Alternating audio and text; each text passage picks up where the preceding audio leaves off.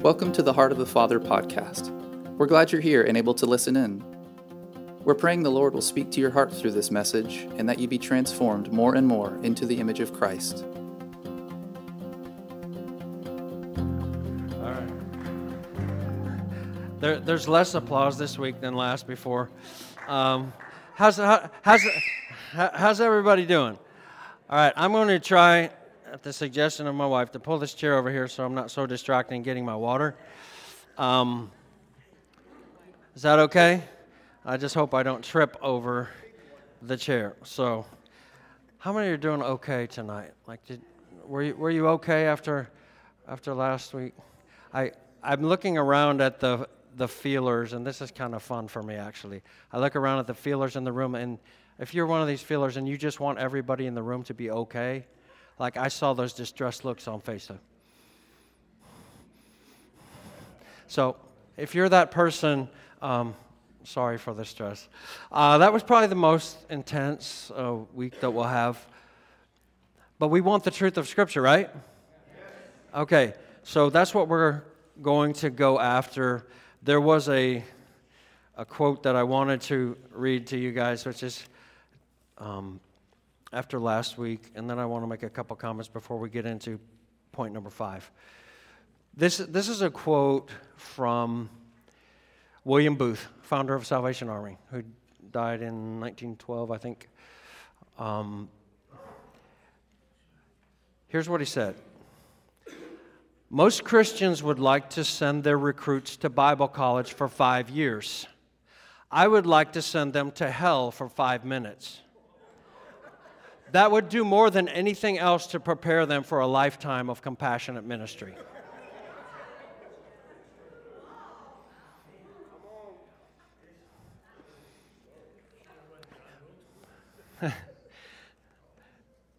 he also, that's a quote of his, but he also said at a graduation of the Salvation Army recruits one time, which I've read, I, I find him a fascinating person. Um, that's an all in guy right there. He said, I'm sorry that I have taken up your time for the last year and a half training you for this.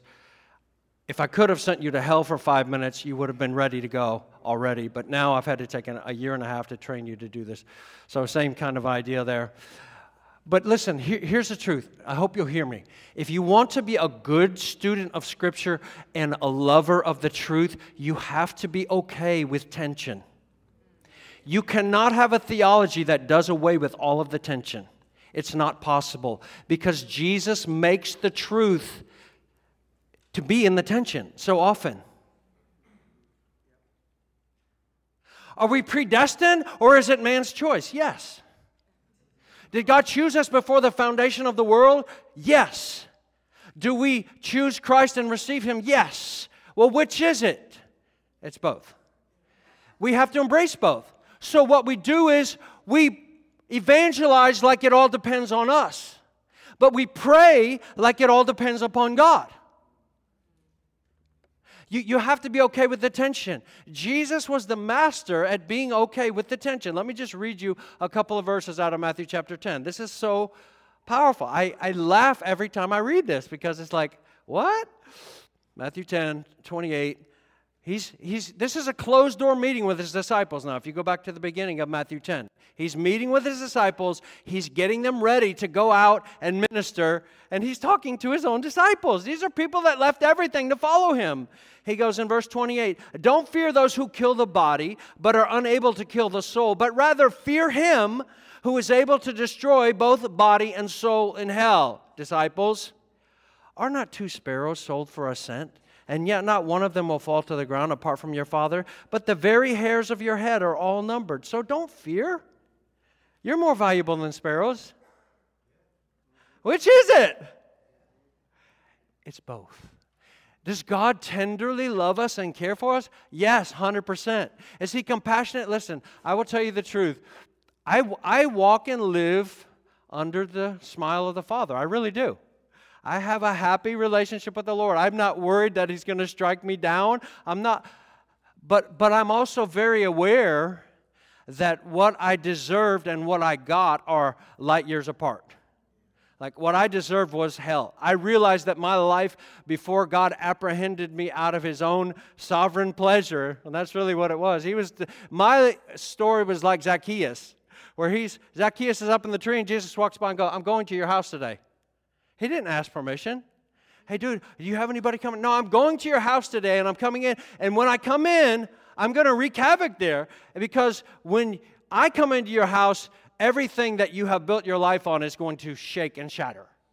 So here you're the greedy guy who's a tax collector who is betraying the nation of Israel by bilking them and then t- putting extra money in your pocket. And immediately when Jesus comes in, his whole world begins to shake and he goes, If I've done anybody wrong, I'll pay them back four times, take half of everything that I've got there's a release. That's a heart change that happens. There's a total shift when Jesus comes into the house. And sometimes he invites himself in there he doesn't even ask your permission to come in. If, if, if you're like me, that's totally my story. Like I had no inkling. And he came in. So we, we have to be we have to be okay with the tension because truth in Scripture is held in tension. It really, really is. And so the love of the Father this is what Paul said. I want you to know the kindness and the severity of God, right? In Romans 11. To those who rejected him, severity. To those who embraced him, kindness. That tension will never go away, and we have to be okay with it and embracing it. But if you're a believer, here's, here's the way to walk under the smile of the Father, okay? Can I just tell you? Uh, I've not, I'm not expert in anything, but I, but I have walked with the Lord for a little while. Walking under the Father's smile is simply walking in a way where your desire is just to please Him and give Him what He wants, and where you keep a clear conscience. That, that's really, it's really that simple. And you recognize that Christ Jesus is all of your righteousness. It's not your own performance that everything that's good in you, this is a good practice. I do this sometimes because I'm a little quirky, but I look in the mirror and go, everything that's good in your life has come because Christ Jesus has put it inside of you. You didn't make any of that. Not one bit of it did you make. He gave it to you as a free gift. So here's the genius of it we get the blessing, He gets all the glory. This is the genius of grace. But I encourage you to be okay with the tension in Scripture. You can't do away with it. The, the debate, I loved it in, in, in Maranatha because the students always want to talk about Calvinism versus Arminianism. That's the first thing that comes out. Okay, uh, let's go after it. Let's do the wrestle. I love to have the whiteboard. Let's do the wrestle. These, these scriptures here, boom. What are you going to say to that? But the mistake that we make is not to embrace all of the truth of Scripture. We have to make it settle so that we can answer everything. So we minimize tons of scriptures in order to feel settled in our own heart and to get rid of the tension, and that's always a mistake. Because we're supposed to embrace both sides and go, I don't understand exactly how these go together, but I know they're both true, so I'm going to embrace them both. So I'm going to fish in every puddle, creek, lake, stream for the lost. I'm going to pray for them to come, but I'm going to trust that God, and I know and recognize that only by His Spirit will anybody respond. And so He gets the glory. It's not my clever presentation. I mean, the presentation that hooked me, that my mother said to me was, You believe in God, don't you?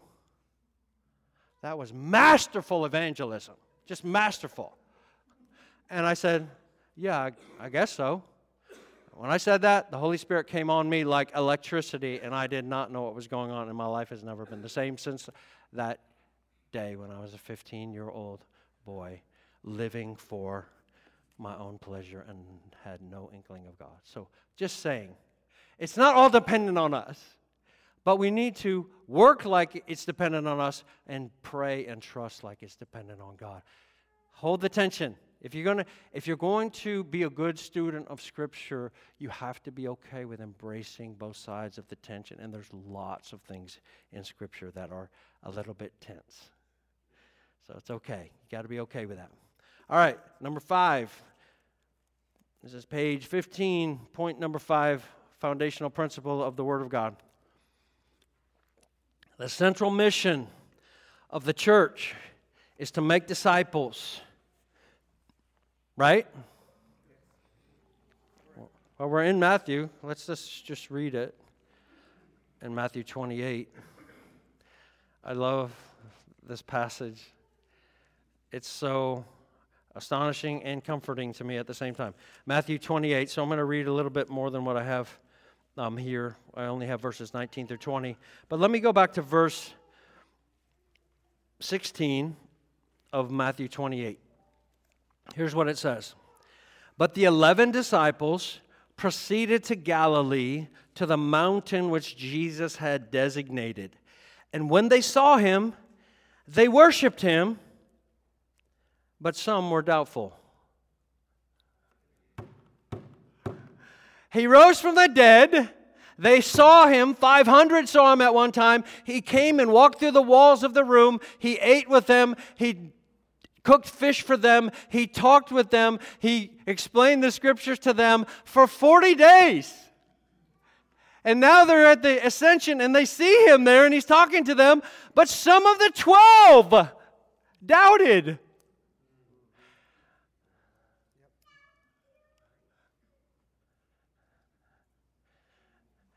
That definitely could have been me.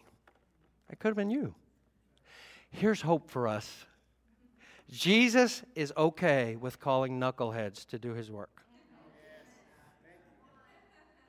This gives us hope. He's okay with having those that may struggle. They don't have it all ducks in a row. Like, really?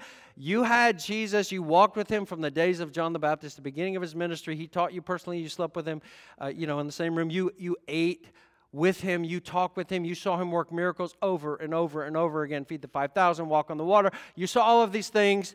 You saw him die, but then you saw him rise from the dead, and he walked through the wall into the room and said to Thomas in front of you, Are you really doubting me?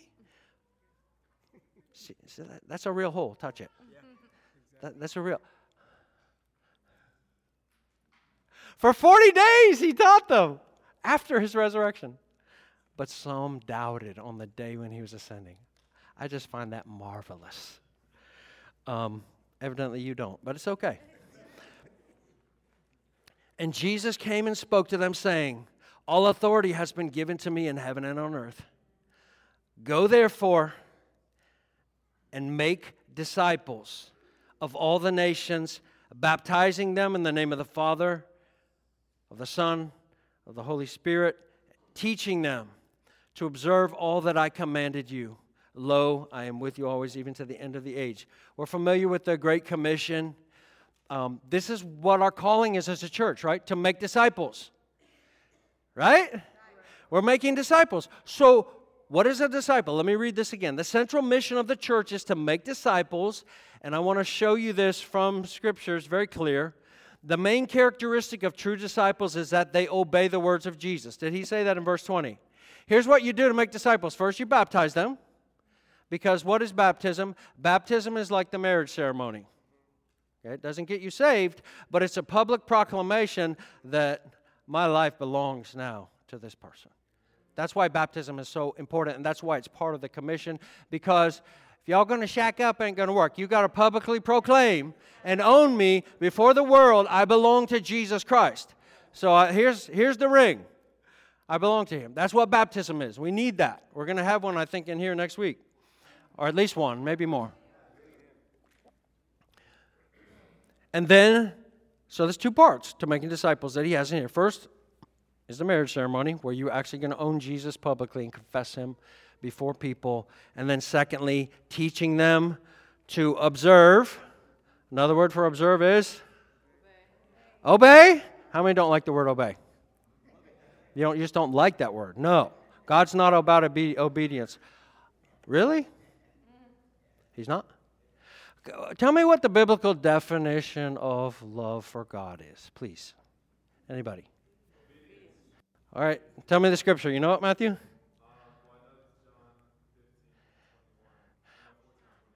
Good. John 14, 21. He who has my commandments and keep them, keeps them, he it is who loves me. There's also another verse in 1 John 5 3, which says it even more plainly. This is the love of God, that we keep his commandments. This is the love of God. So, would it be okay for me to say that God's love language is obedience? Would that be fair to say that? So if you really want to touch God in his heart, Lord help me, help me not. I don't want to be snarky. I'm not trying to be snarky. All right. I just want to move your heart.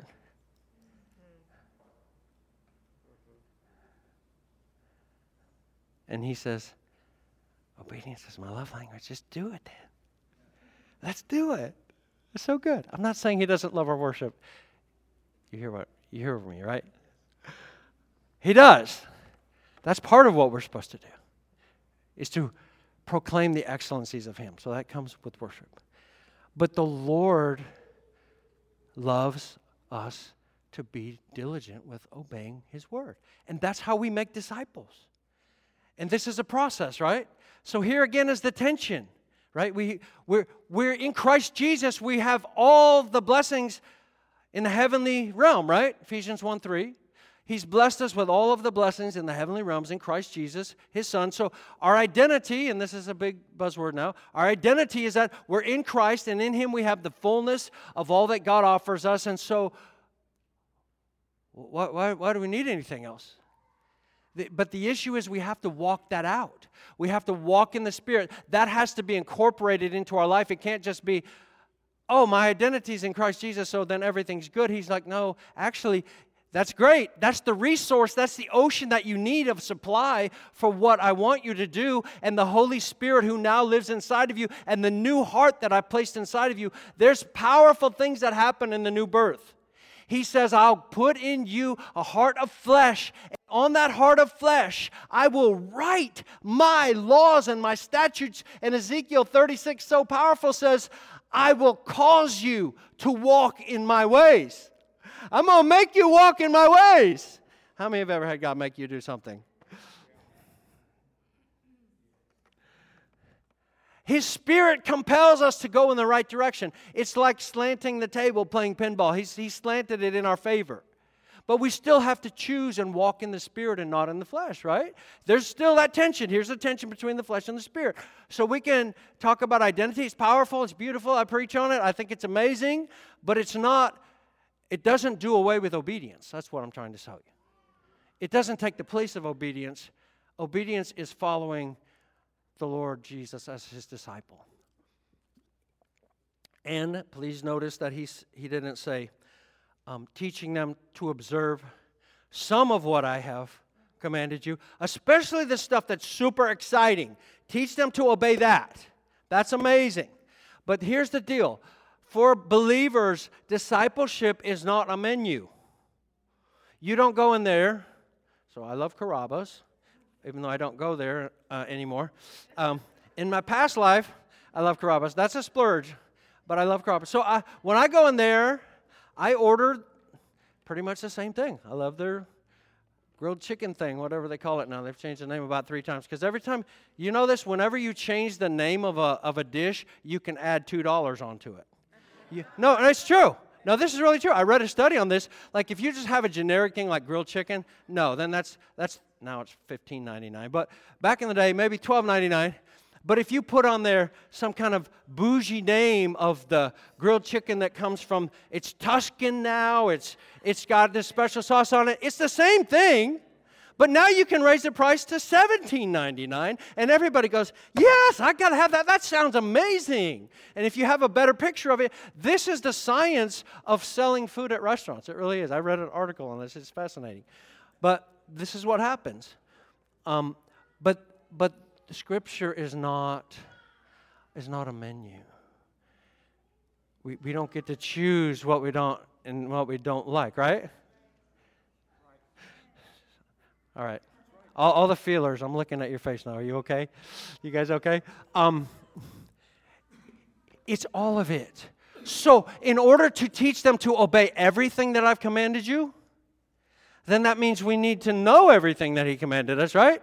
And we need to be able to incorporate the teaching of Jesus into people's lives and to help them to walk it out and to live it.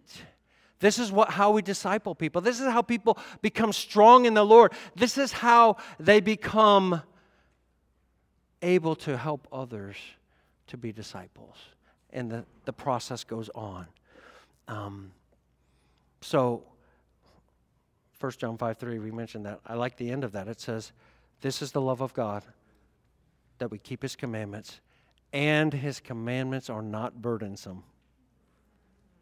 Why, why are his commandments not burdensome for believers?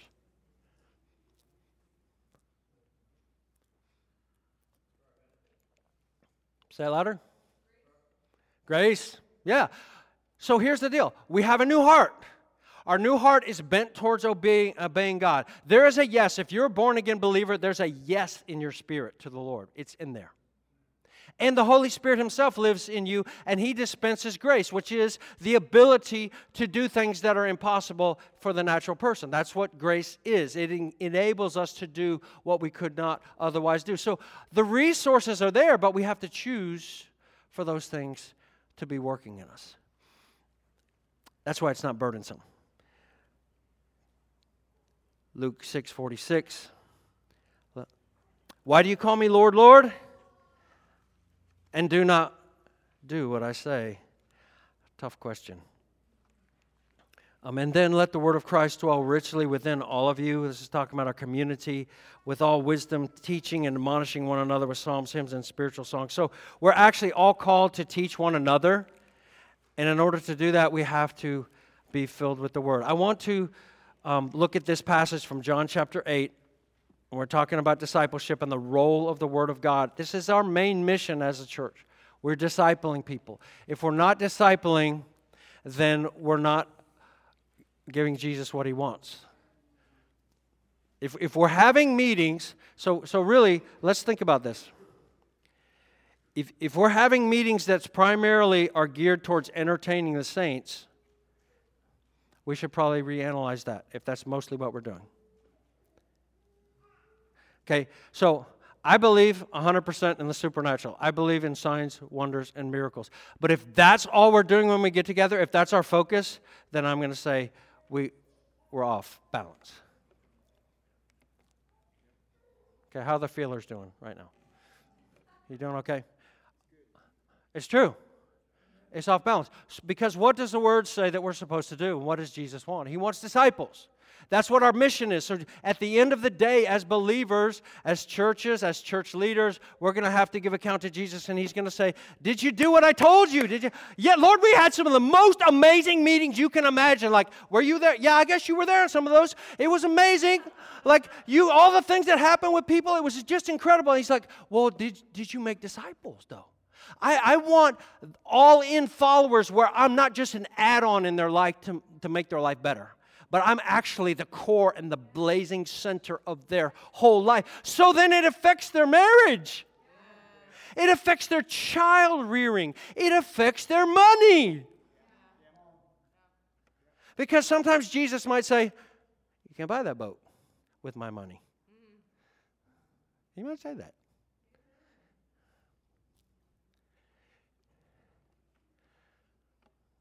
Looking for my feelers. Okay. Look, this is the discipleship conversation. We have to decide is this what we're doing? When we're training people, are we training them to do what Jesus said? Are we training them to be obedient, all in followers of the Lord Jesus? This is why we need the Word. This is why we need to be saturated with the Word. I've been reading through, so I'll just tell you this is how I do it, and this is how I found most helpful to me. You don't have to do it this way, of course. You won't anyway, so it's okay um, I read through books of the scripture at a time. Like I'll take a book in the Old Testament, book in the New Testament, and I'll just go through them and I'll just comb through them and just read them and meditate on them. And as I'm going through, I'll write down questions that I have where I don't understand it or I want to look it up later so I don't get too bogged down. And I'll just ponder and I'll just go through and I'll read it and read it over again and I'll read it over again and just try to take in the message of the whole book because where we go wrong a lot of times is that we cherry pick verses out of their context and make them say things that they aren't saying in their context, which is the only meaning that words have, right?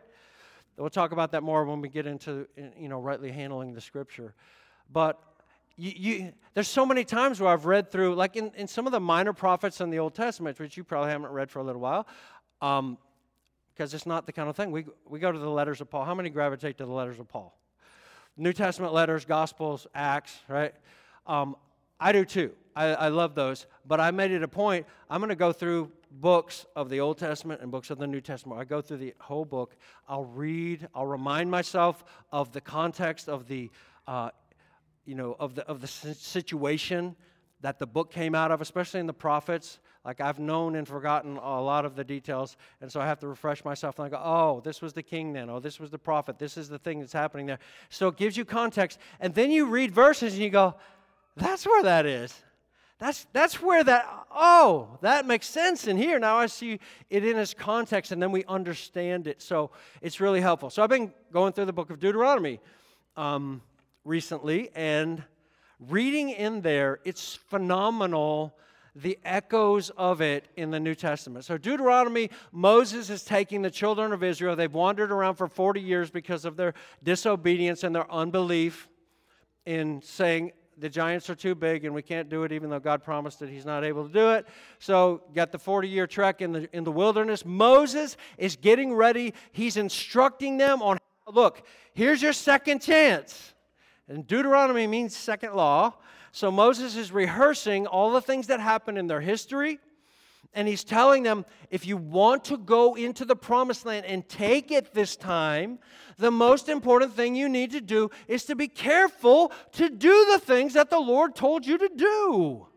And He's going to bless you and be with you, and His favor will be on you, and things will happen that could never happen on your own. So, so do that. And He says it over and over again. And this phraseology of if you love me, keep my commandments is echoed in Deuteronomy scores of times, just over and over and over and over again. And I know Jesus loved Deuteronomy because when he was in the wilderness being tempted, he quoted three verses to the devil. And where do you think those came from? Uh, all three from Deuteronomy. Oh. So the New Testament has the echoes there, and this is the flavor of doing. If, if love for God is keeping doing the thing that he said. And so you're like, well, this isn't New Testament Christianity because it's not all about obedience. It's not about, no, it's not all about obedience, but that is what discipleship is. And so let me, let me read this um, in John chapter 8. I find this remarkable, this passage. I, I just love it. And this is one of the passages where I read through there and I laugh out loud at Jesus' boldness and audacity. It, it amazes me. All right, here we go. John 8, verse 30. As he spoke these things, notice this, many came to believe in him. So put that in your brain. There's many who believe in him. So Jesus was saying to those Jews who had believed in him, and we're going to find out in a minute that their belief wasn't necessarily real. They, they thought Jesus was cool. They thought Jesus was awesome in that he could do miracles, and they were attracted to him because of his godness. They felt the presence of the Spirit of God, no doubt, when he raised the dead, healed the sick, and cast out demons. They saw that he was, in, when he spoke the words of God, he carried authority, and they were attracted to that. There was something that was compelling about Jesus that they liked, and so they believed on him on that level. But here's the deal just believing on that level is different than being a disciple. We're going to find out what that is. If you continue in my word, notice that phrase, it's so important. It's the word for abide, remain, continue, and it has the idea of attaching yourself to that word to where that word shapes your life.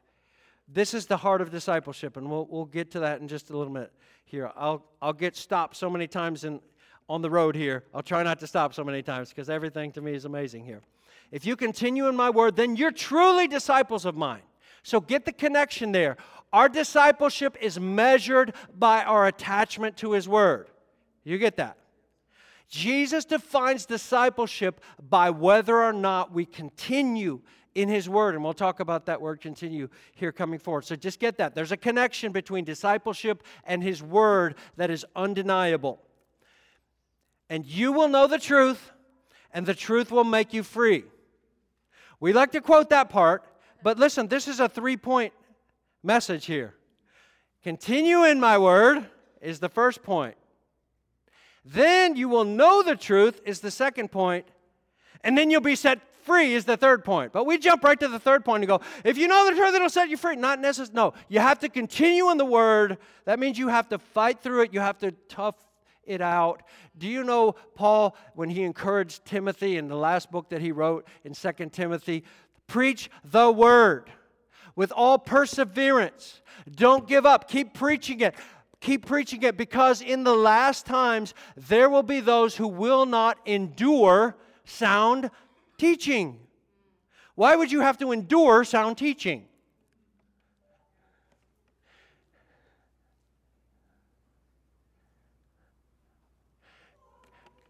Because it doesn't always feel good. And we know that because in that passage he says, and people are going to turn away from the truth and heap to themselves teachers in accordance with their own desires. We'll find somebody who tells us what we want to hear. Bless God. Don't be talking about discipleship stuff. No, that's too hard. No, no, don't be talking to me about self denial. Don't be talking to me about taking up my cross. Don't be talking to, to me about that I don't own my own stuff. I know what I own. Get out of my pocket, preacher.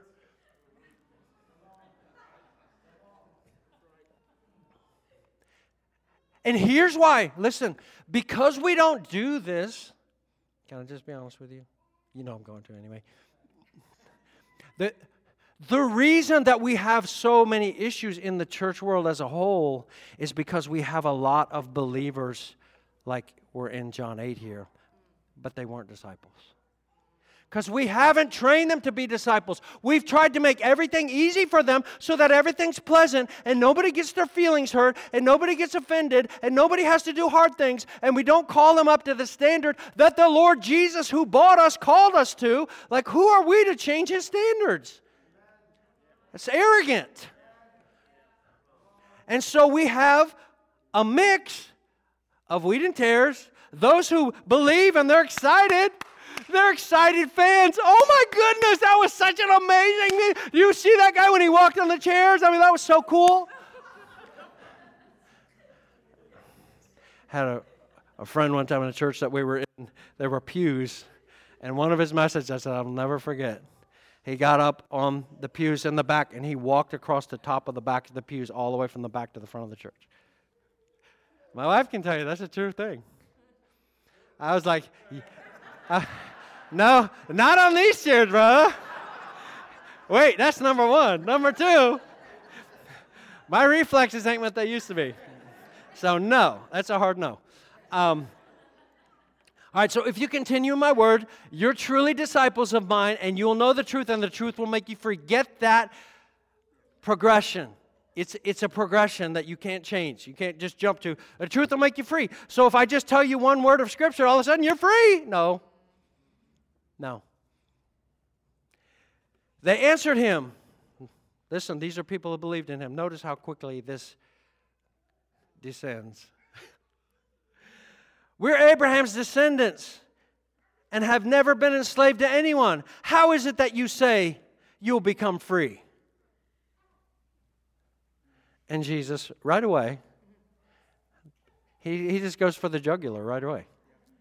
Jesus answered, Truly, truly, I say to you, everyone who commits sin is the slave of sin. You who say you believe in me and you're big fans, you think I'm awesome?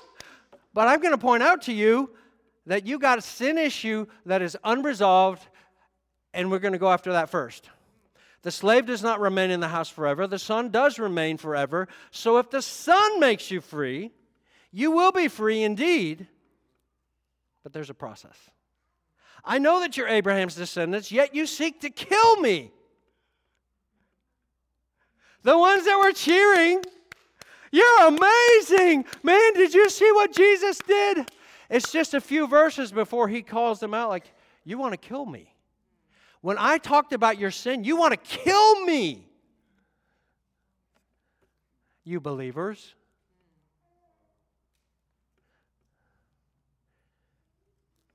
You will seek to kill me because my word has no place in you. Hear that phrase. You heard my word, you saw my works, but my word does not have a place in you. It doesn't grip and control and shape your life because that's what happens with disciples. You don't love the truth. You love the stuff that I do to excite you. You love the stuff that I do to fix you. You love the stuff that I do to heal you and to get you free and to feed you. But my word taking hold of you and turning your world upside down and making you question everything that you don't want. But that's what disciples are. I speak the things which I have seen with my Father. Therefore, you also do the things which you heard from your Father. How to win friends and influence people by Jesus. They answered and said to them, Abraham is our father. And Jesus said to them, If you are Abraham's children, do the deeds of Abraham. But as it is, you are seeking to kill me. A man who has told you the truth, which I heard from God, this Abraham did not do. You are doing the deeds of your father. They said to him, We were not born of fornication like you. Now that's I added that in there. They, they might have been thinking that though, because that was, that was a thing that was out there. I think a lot of people knew that Mary was not married when she had Jesus. We have one Father God. Jesus said to them, If God were your Father, you would love me for I proceeded and have come forth from God. For I've not even come on my own initiative, but He sent me. Why do you not understand what I'm saying? It's because you cannot hear my word. There is this bias in them. They want Jesus to fix their stuff. They want Jesus to feed them and to entertain them and to put on the miracle show. They want that. But they don't want His word to change their life and to grip their life. You cannot hear my word. You are of your father, the devil. Oh, well. Is that awkward? Is there a little tension in the room when he said that? Here's Jews who believed in, like Jesus. This would be a total F in homiletics in Bible college, I can tell you. Like, you got a crowd here and they like you. Like you got to play to that. You got you got to play to that and, and, and kind of ease them in if you got something on. He's like, no, no, no. They're not real. They're, they're all about themselves and they want me to play into that game, and that's not how I play. I want their whole life because that's what being Lord means. And if you're going to be my disciple, right? Think of all the things that Jesus said discipleship was. Every day, take up your cross. Eh, no one can be my disciple who does not give up all of his possessions, Jesus said in Luke 14 33. What? This is not discipleship. This is bondage, brother. This is bondage. Well, it is slavery, but it's beautiful slavery that sets you free. When everything belongs to Him, you don't have to worry about your stuff anymore. It's so freeing not to have to worry about losing stuff. How are my feelers doing right now? Jesus said to them, If God were your father, you'd love me. Then he gets down to, You're of your father, the devil, and you want to do the desires of your father. He was a murderer from the beginning and does not stand in the truth because there is no truth in him. Whenever he speaks a lie, he speaks from his own nature, for he is a liar and the father of lies. But because I speak the truth, you do not believe me. That doesn't make sense, does it? Because I speak the truth, you don't believe me. Why is that? Because in their heart, there was something that repelled the truth when it wasn't feeling good and it wasn't going the direction that they wanted to go. But Jesus is trying to make disciples, He's not trying to make fans. Fans are easy to make, but they're also very fickle. And so they're going to abandon whenever it gets hard. But disciples are tempered they hold to the word, they continue. Even when it's hard, they continue in that word. They go, you know what? I don't know how this is going to play out in my life, but I know the Lord is dealing with me about this thing, and I've got to, I've got to do this. This is, this is what following him means. It means doing what he says and doing what he wants. If, if this could be widely understood in the church of Jesus Christ in the West, there would be, we, we wouldn't have to have meetings to pray for revival. Revival would, would be there, would, would happen. If every heart is intent upon, Lord, whatever you say, instead of trying to think up reasons why, no, I don't have to do that. That's not, no, that's not what disciples do. We continue in His Word and we let it, we let it shape us. Which of you convicts me of sin? If I speak the truth, why do you not believe me? He who is of God, here's, here it is. He who is of God hears the words of God. For this reason, you do, you do not hear them because you're not of God. All right. F in homiletics right there. F in homiletics. No. You don't say that. You don't offend. Jesus has a higher goal than being liked by people. It's the goal of transforming their life and for their life to be rightly shaped by Him. There's a scripture in Romans chapter 6 and verse 17 where Paul says, You were these people who are living in rebellion against God. I'm paraphrasing now. He goes, But thank God now that you have been delivered to the form of teaching that you have received. You've been delivered to it. So it wasn't that he brought the teaching to them. He said, No, here, we're taking you to the teaching and putting you, get in there. You're going in the teaching. It's like a mold that's going to shape your life. Anybody been to Disney Springs? You know where the volcano is? What's the name of the restaurant? That's the rain, rainforest. Outside the rainforest cafe, there is a penny press. Ever see that? You actually pay money to destroy your money. this it sounds like a government operation. um, so you put in your 50 cent, or maybe it's a dollar now, probably is inflation, you know. Uh, so let's say you put in your dollar and you put your penny in, in the machine. And so what happens? Then you got to do all the work, anyways. So you're paying and you're doing all the effort to destroy your money. How smart is that? So, so the idea is that you're going to put your penny in there and you crank it, right? Have you, who, who's done it? You, you pick out the face that you want on your penny now. Who, whose, whose face is on a penny? Abe. Abe Lincoln. Abe Lincoln's face is on the penny. You put it in there, and there's steel wheels in there, and you're cranking it. And that penny's going in, and it gets it goes into those wheels. And it gets smashed. And you're pushing it through there, and it gets flat because you know the penny goes from that size, and when it comes out, it's like that. It's like a little little pancake size. But it, the first thing that happens is you go into the press. I'm talking about you as the penny going into the mold, like this is you. You want to be my disciple? Here, I've got a machine for you. Just come right up. Come right up. Get, get right in there, and I'm going to crank that. And, and the wheels are going to turn, and those steel wheels smash that penny. And the face that was on there gets smashed off.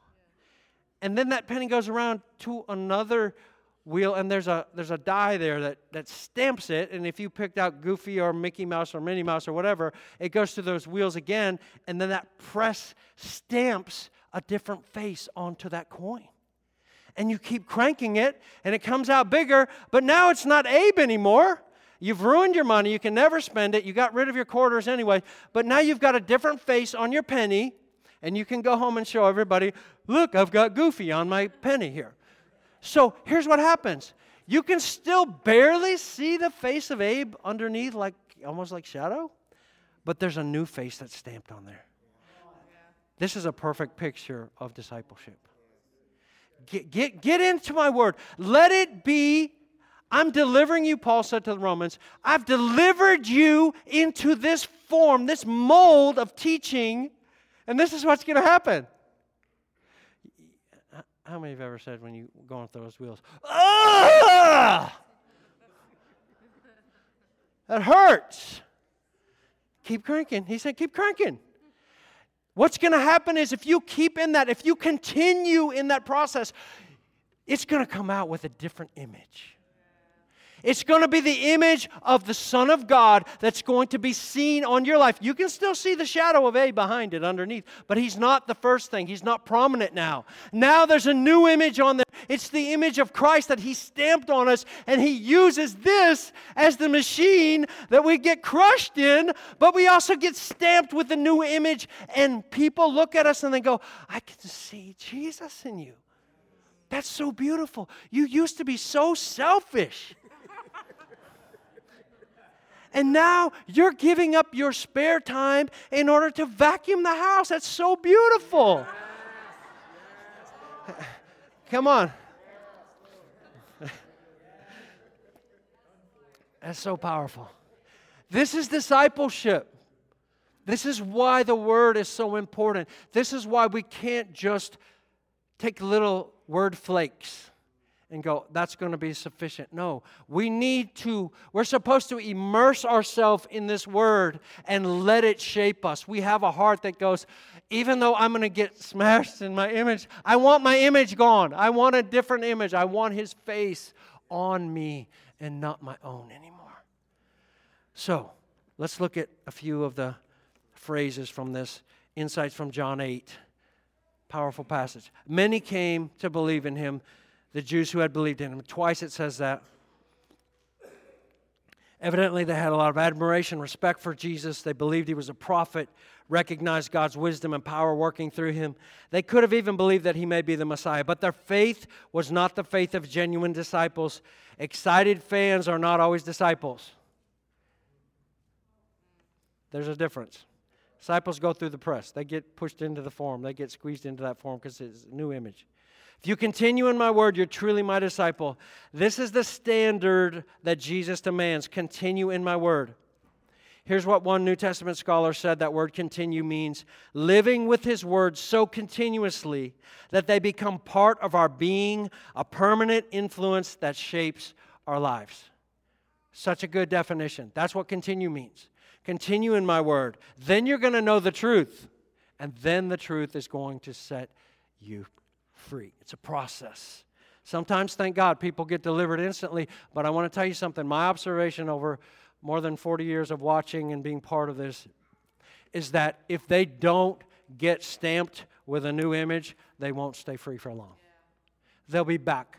I've seen the same people over the years come back for deliverance from the same things over and over and over and over. Respond to the same altar call over and over and over and over. And it's okay, I mean, keep coming. Yeah, that's good. But there's, there's something that's, that's missing there. What, what's missing? It's called discipleship.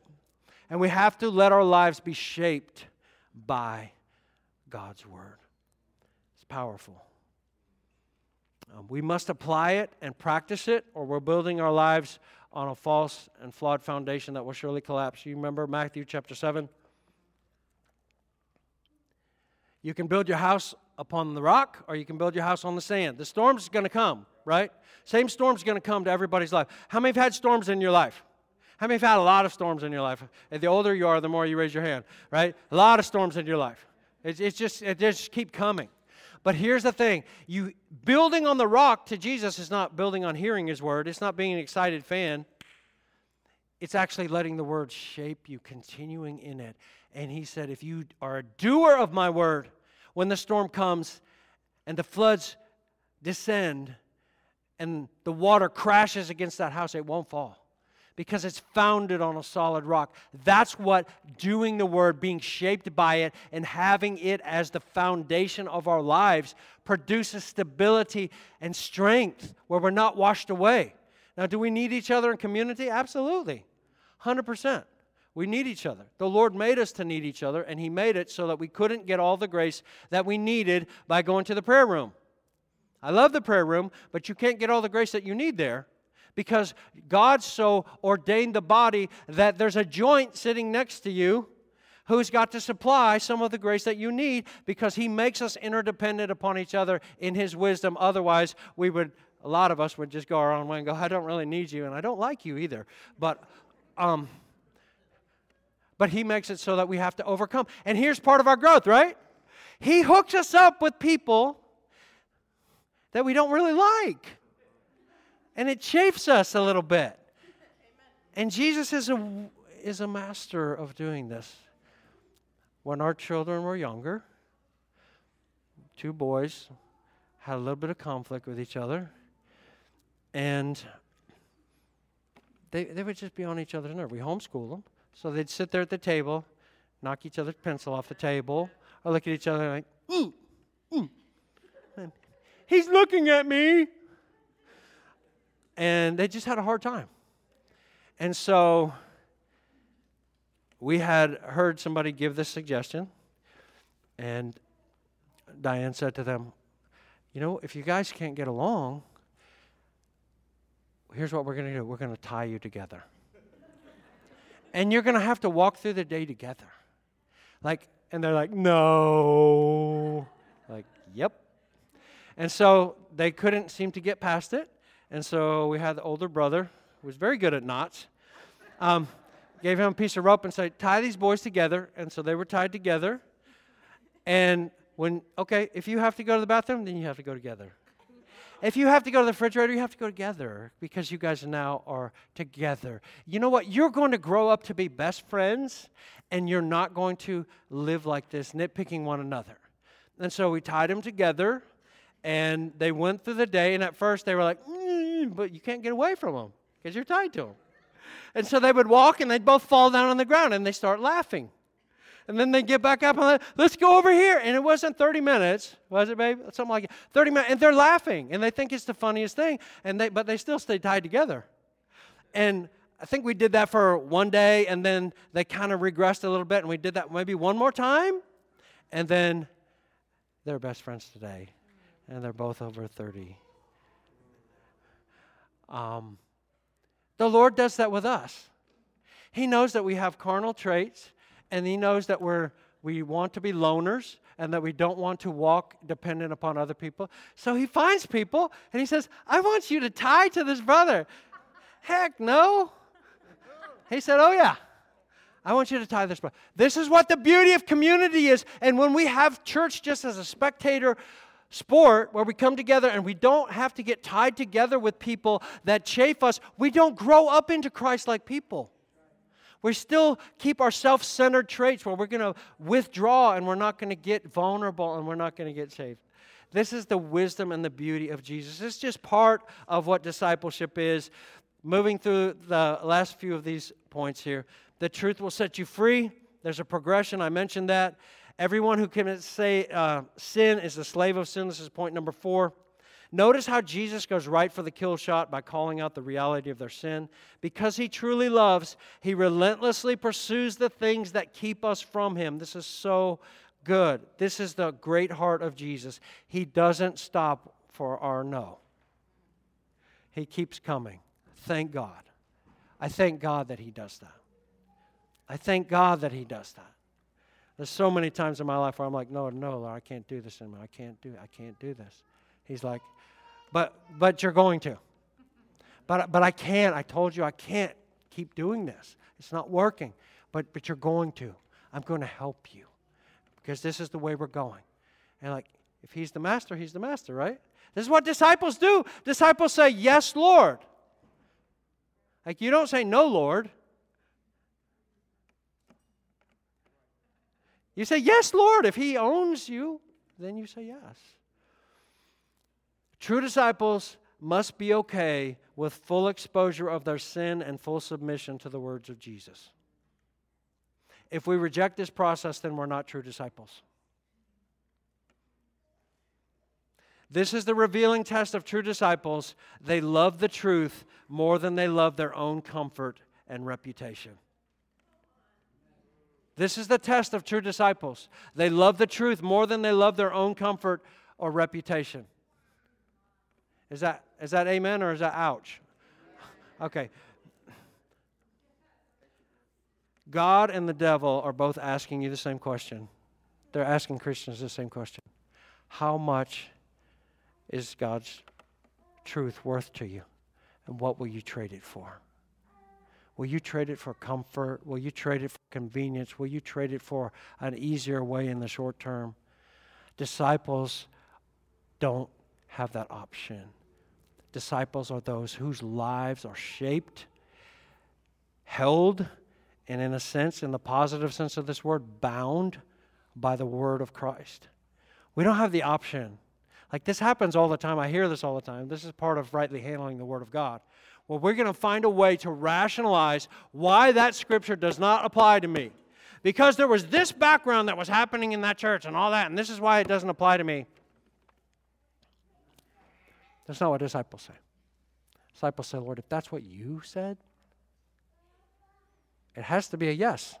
It might be a, a whining yes, but, but it has to be a yes because I'm your disciple. I'm going to be shaped by your word. My life is going to be shaped in every aspect by your word, every aspect of my life. Every aspect. I remember a time, an early part of Heart of the Father, I was just reminded of this recently. I felt like the Lord put on my heart to talk to a, a brother there about his finances. And so, the first time I was like, nah, probably not. Um, but the Lord kept bringing it up to me. And I went and I said, Look, the Lord's brought this up to me multiple times. I just want to talk to you and just ask you. I don't know what your situation is. See, back in those days, I was really felt really good and free because for the first eight years of Heart of the Father, I didn't get one penny from the church, and I was happy because then I could talk to people openly about their finances, and they weren't thinking it was a, I wanted to get in their pocket. I didn't care. So I sat him down. I said, "Hey, what what is the deal? Like, are do you, are you generous giver? Do you do you give to the cause of Christ or with your money and whatever?" And and I could tell by his immediate look, not really. So it was a little bit awkward. But he has said since that time, um, doesn't live here anymore, he's not part of this body, just in case you're wondering. No. um, it changed his life. Just that thing there. I said, you know, Scripture teaches, right? You're, you're a steward. And so are you, are you doing right with, with the money that God has given you? And he's like, no, I'm going to I'm gonna change though. And he did. He changed from that moment, and his life um, turned around financially as well. He he began to to give generously. You know, I tell people it's not it's not about heart of the Father. It's about your heart. It's about your heart. That's part of discipleship. That is that is being a disciple.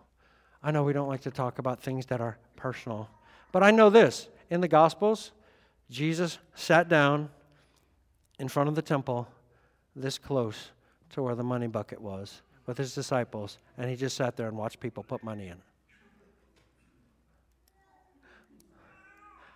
Can you say awkward? Because he saw the coins that the widow put in, and they're the size of a dime. This widow put in these mites, and she gave more than all of the wealthy that came and made a parade and go, whoof, because she gave all that she had.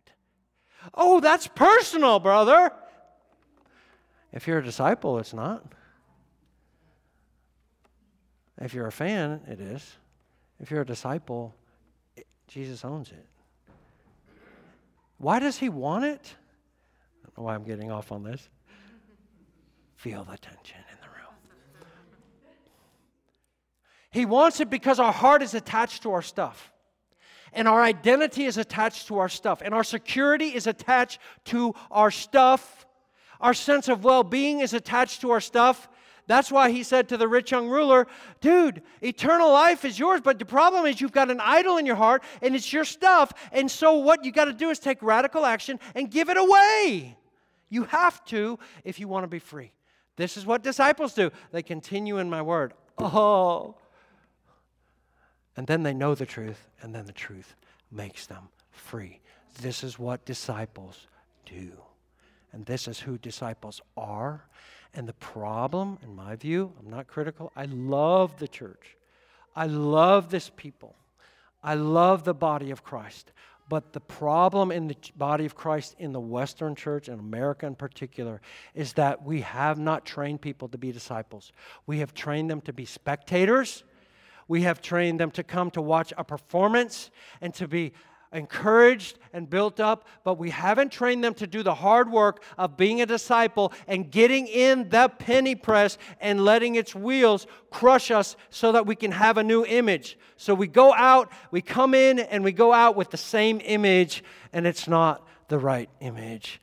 Disciples get shaped by His Word, and they let it get into every part of their life. We hope this message has been a blessing to you. If you'd like to join us on a Sunday morning or other weekly gathering, know that you're more than welcome. And if you'd like other resources on or about this ministry, or for any deeper questions you may have, be sure to visit our website at hotfmlakeland.com.